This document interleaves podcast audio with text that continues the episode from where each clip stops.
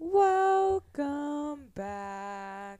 Welcome back. to the Mystery Queens podcast. Happy Thirsty Thursday, y'all.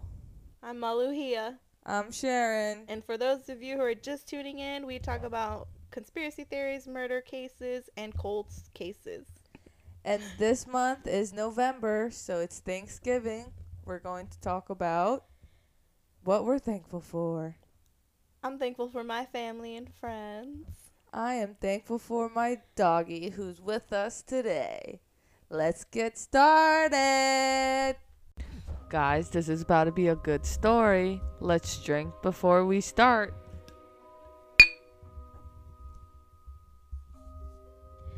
This story is about a girl named Ella, and it's set in the early 1800s. She is a one of the oldest out of the three children that live with her mother that became a widow.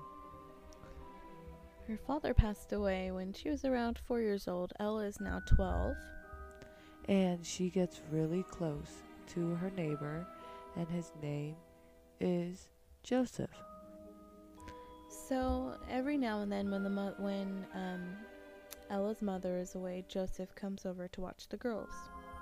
And they get really close. She really enjoys him, and she really looks up to him like it he is her dad. And they do everything together, and they just really enjoy their time with each other.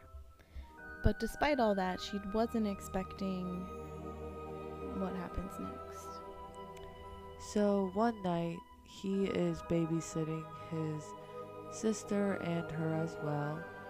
And he comes into her room and he sexually assaults her in ways that she would never think that he would.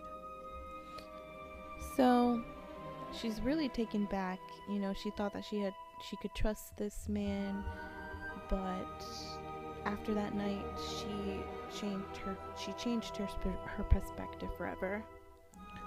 Yes, and she didn't tell her mother, she didn't tell her sisters because she was very scared at this time. And she is 12 years old and she didn't know what to do and she really didn't know what to say to her sisters or her mother. But what we find out later is that her little sisters were also abused by Joseph. Yes, and Joseph was one of the he was part of the family basically and he acted like he genuinely really cared about these girls to the mother. And they also were living next to each other since they were born. So the mother definitely trusted him with the girls. And first he uh, actually sexually harassed or assaulted the middle child, and her name was, Beatrice. and she just, she didn't really know what to say. She didn't know what to do really, and she just kept going with her life. Then, a few months later, he does it to the uh, baby of the family, and her name was? Lillian.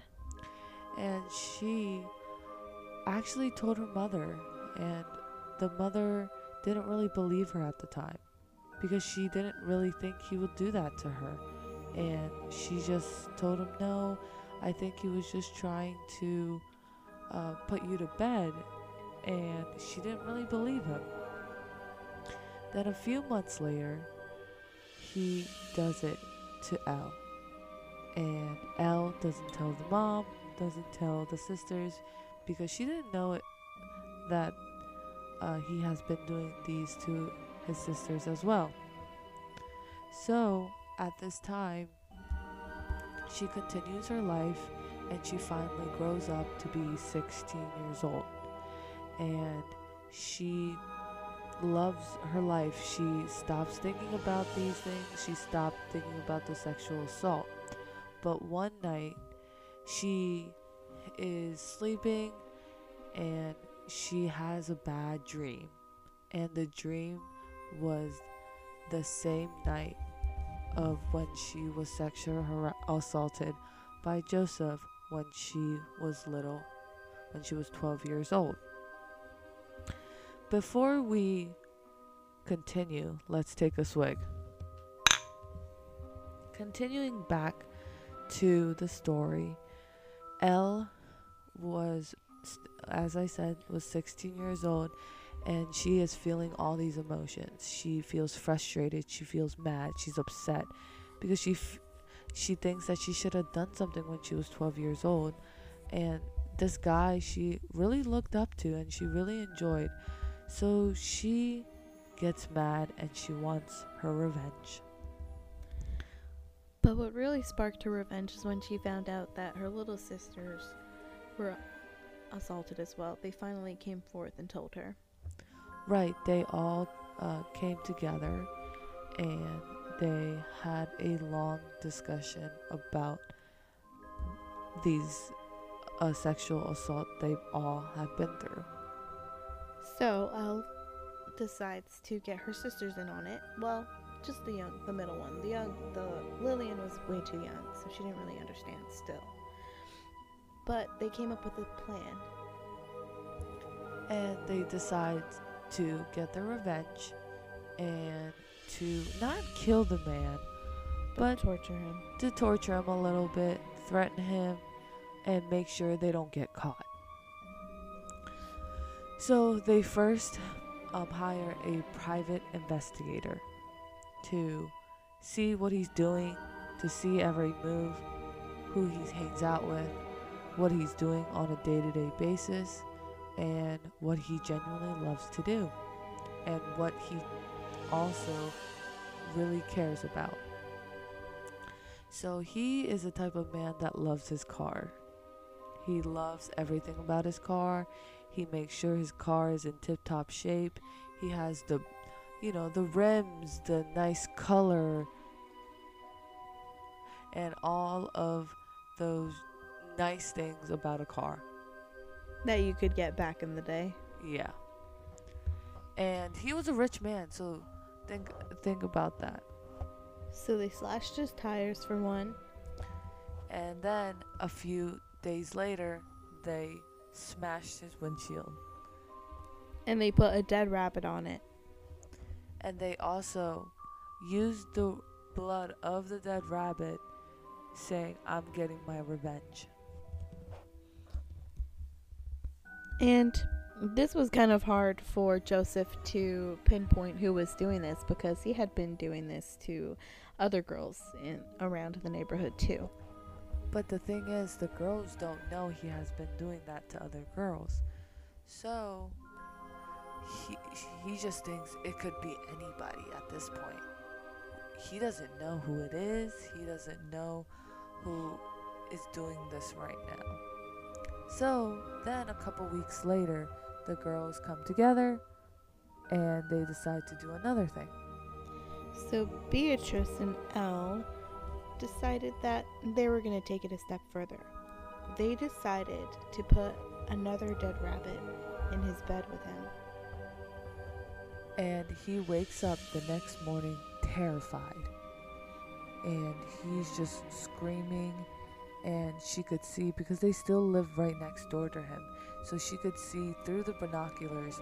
And she sees him just scream on top of his lungs. Like, what the hell is this? So the mother goes over and she's very concerned because she doesn't have any idea that it's her girls that are doing it. And like we said before, she didn't believe uh, um, the the baby of the family when she told him told her about the sexual assault. So, what the girls had actually done with that rabbit's blood this time is on his wall, they said, You're next. And he's terrified, and the mother goes over and comes inside, and she was terrified as well because it's saying on his wall with blood that he was next. She had a feeling that he has definitely has done something and she genuinely just felt the guilt of when she was standing in his room. And so she just goes home and minds her own business and goes on with her day. Then the next a couple months later, they come back together and they're figuring out what is the next move. And so then they've decided to do something in his garage. They get a bunch of rabbits together, dead rabbits, and splatter it all over his garage and all over his tools In his car. and his car and it says this is for all the girls that you have sexually assaulted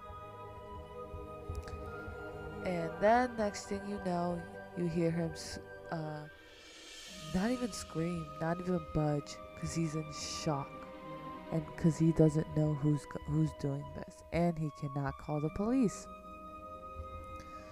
then he realizes that it was the girls next door because it was month after month and how and also the rabbits the killing of the rabbits were consistent and the blood as well. So then he tries to get his revenge and he tries to do things to get closer with their mother, get closer with the the youngest, and he realizes what he's trying to do. So he takes the mom out on a date, and they start getting to know each other really well. And the mom really enjoys him and really enjoys what's going on. And she actually on the date asks him, "What was that about in your room that said you're next?" And he just said, Oh, it must have been some fellow hunter who was threatened. Yeah, and he just wanted to scare me and to just stop hunting. So at this time, they just, you know, got along and just had a date and went back home. The next thing you know, the mom and uh, Joseph are going back on a date. Several dates later, they he proposed. The night before the wedding, they have decided to kill Joseph. And he had they have decided actually to kill him right next to their mother.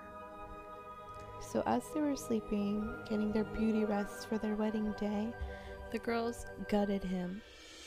First they slit his throat so he couldn't scream, and then they gutted him all the way down from his throat to his belly button. And to top it off, so he would never do this again, even in hell, they decided to cut off his penis. And at this point, they were so angry and so upset that they didn't care about any of the consequences. And finally, the mother decides to kill herself and to kill the kids. And that's how it ends. And guess what, guys? What did you guys think about this story? Because We made it up. it was all fake. Wasn't that a good story? Mm, probably seemed fake to them. Right. I don't know, we'll see. Let's get it. Thank you for listening to our podcast. If you like what you heard or have any recommendations, DM us on our Instagram at mystery underscore queen seven. You can also follow us on TikTok at mystery queens. And um, here's for a shout out to my best friend at On Her Swimwear line.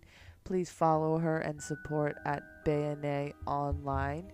And also, cars be safe out there and uh, for those bikers. And bikers, please continue to be safe and have fun. And we are out, guys. Bye.